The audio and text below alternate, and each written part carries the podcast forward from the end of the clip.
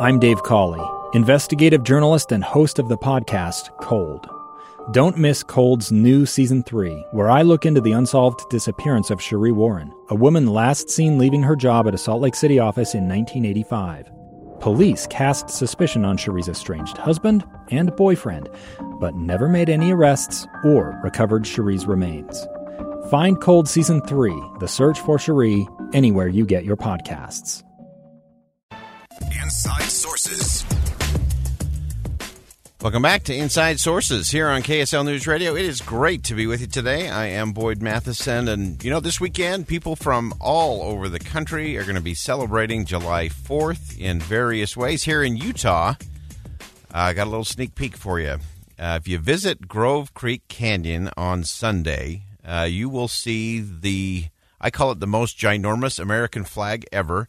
Uh, it is enormous, uh, flying in the canyon, and it is it has become part of our Fourth of July holiday experience. And I I love the flag. I love what it represents, and this is just an extraordinary place to see it. Uh, it is just breathtaking. And really thrilled uh, to be joined today by Kyle Fox, uh, co-founder of Follow the Flag, and Carrie Fox, uh, who makes it all happen. Uh, I'm just going to rat everybody out to begin. Uh, but uh, thanks for both of you for joining us today. Yeah. Hey, it's nice to be me. here. Awesome. We're going to spend a little time together, I guess, the wife and I here. That's a good thing. You're, we have to get you guys together somehow. You're all, you guys are always running and gunning. But uh, Kyle, let me start with you, and uh, let's talk about follow the flag first before we talk about Sunday's event. Uh, where did this begin? How did this crazy ride all uh, all start for you? Well, I think every uh, young man, young boy, maybe everybody likes to be kind of a prankster. Um, so if you have any of that in your uh, your blood, pulling pranks and stunts, um, you know that's where it came from. I I was a giant pumpkin grower. I grew a 1,200 pound pumpkin as my best. Wow. And with that, I watched people's faces when they saw these big pumpkins and smiled and forgot about everything else in life. And so I, it actually snowballed a little bit from that.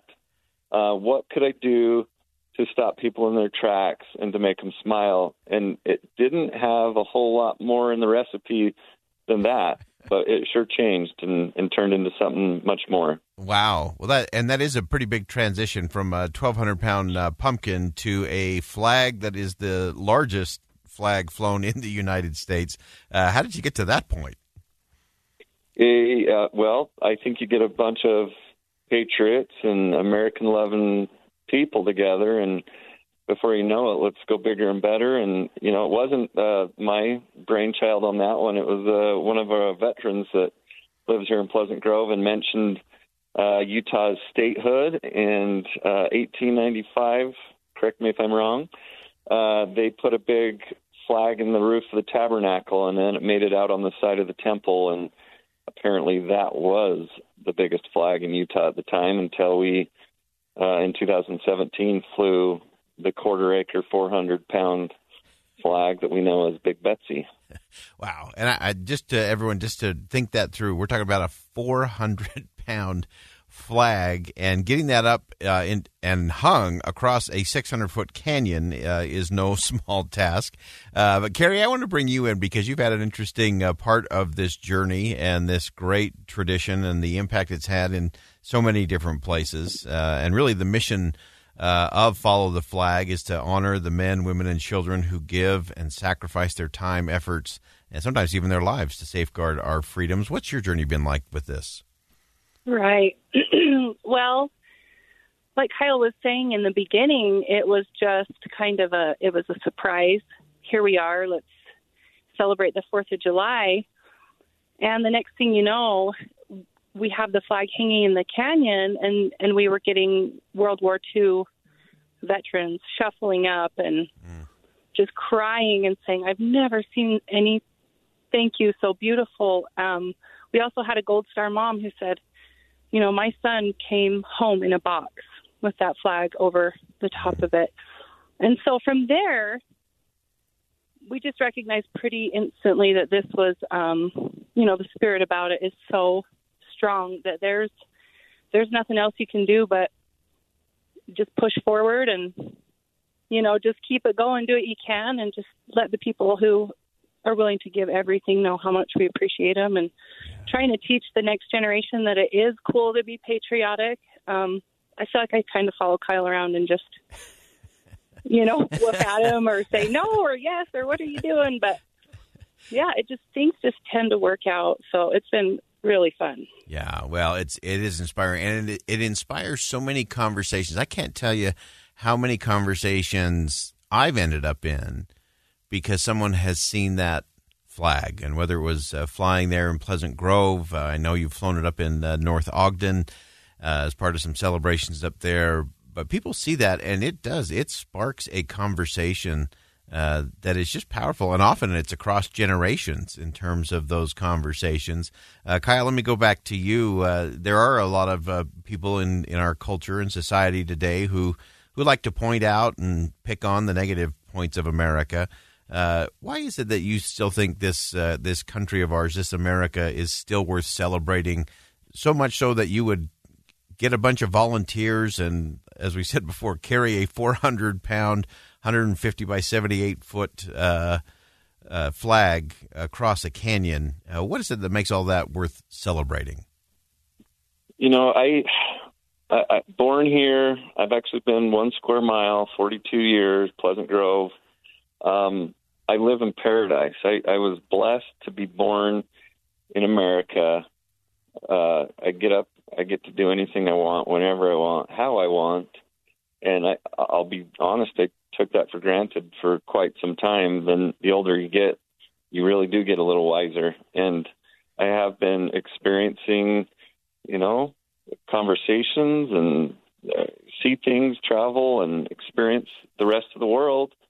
And it, it is true. This this land that we live is a blessed land, and the history behind it, the history that's been written, um, is true, and I I hope that you know the things that we're doing is is worthy of what was written in in the past before us. So yeah.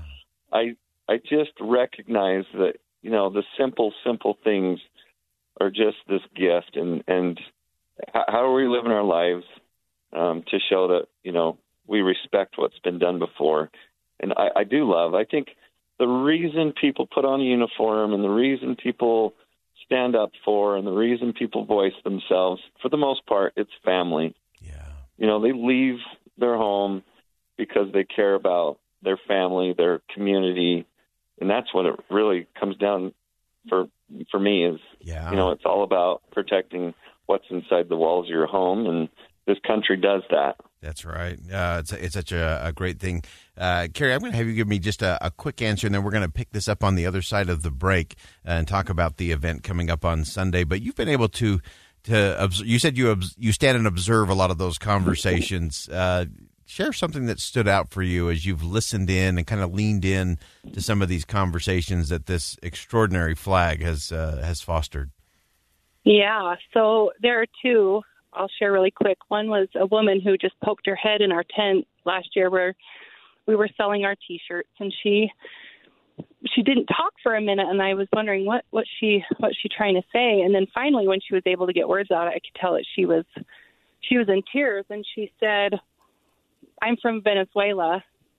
And I know what that flag represents, and I wish more people understood it that was just a simple one. But there was also a veteran who could not walk. He got out of a car with his daughter who was assisting him, and she actually took his pant legs mm. and made his legs walk and set him in a chair. And he just sat there and cried. And he said, People don't know what that flag means. I wish they wouldn't treat it like dirt.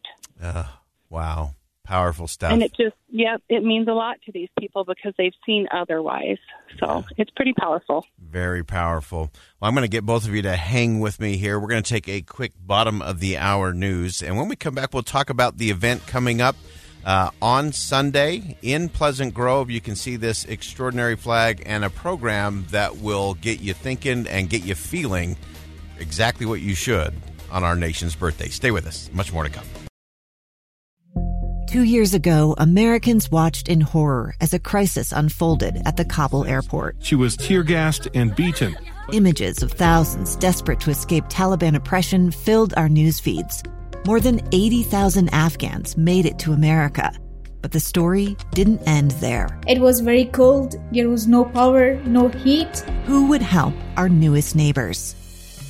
I'm Andrea Smardon. In Stranger Becomes Neighbor, you'll hear the stories of some remarkable refugees who left their homes and their dreams behind only to start over from zero. Their only possession was three blankets. And you'll meet Americans who stepped up to help them. You want me to come when you deliver your baby. What can one person do in the face of an international disaster decades in the making? That's Stranger Becomes Neighbor. Find us at kslpodcast.com, follow us on Apple Podcasts, or anywhere else you listen.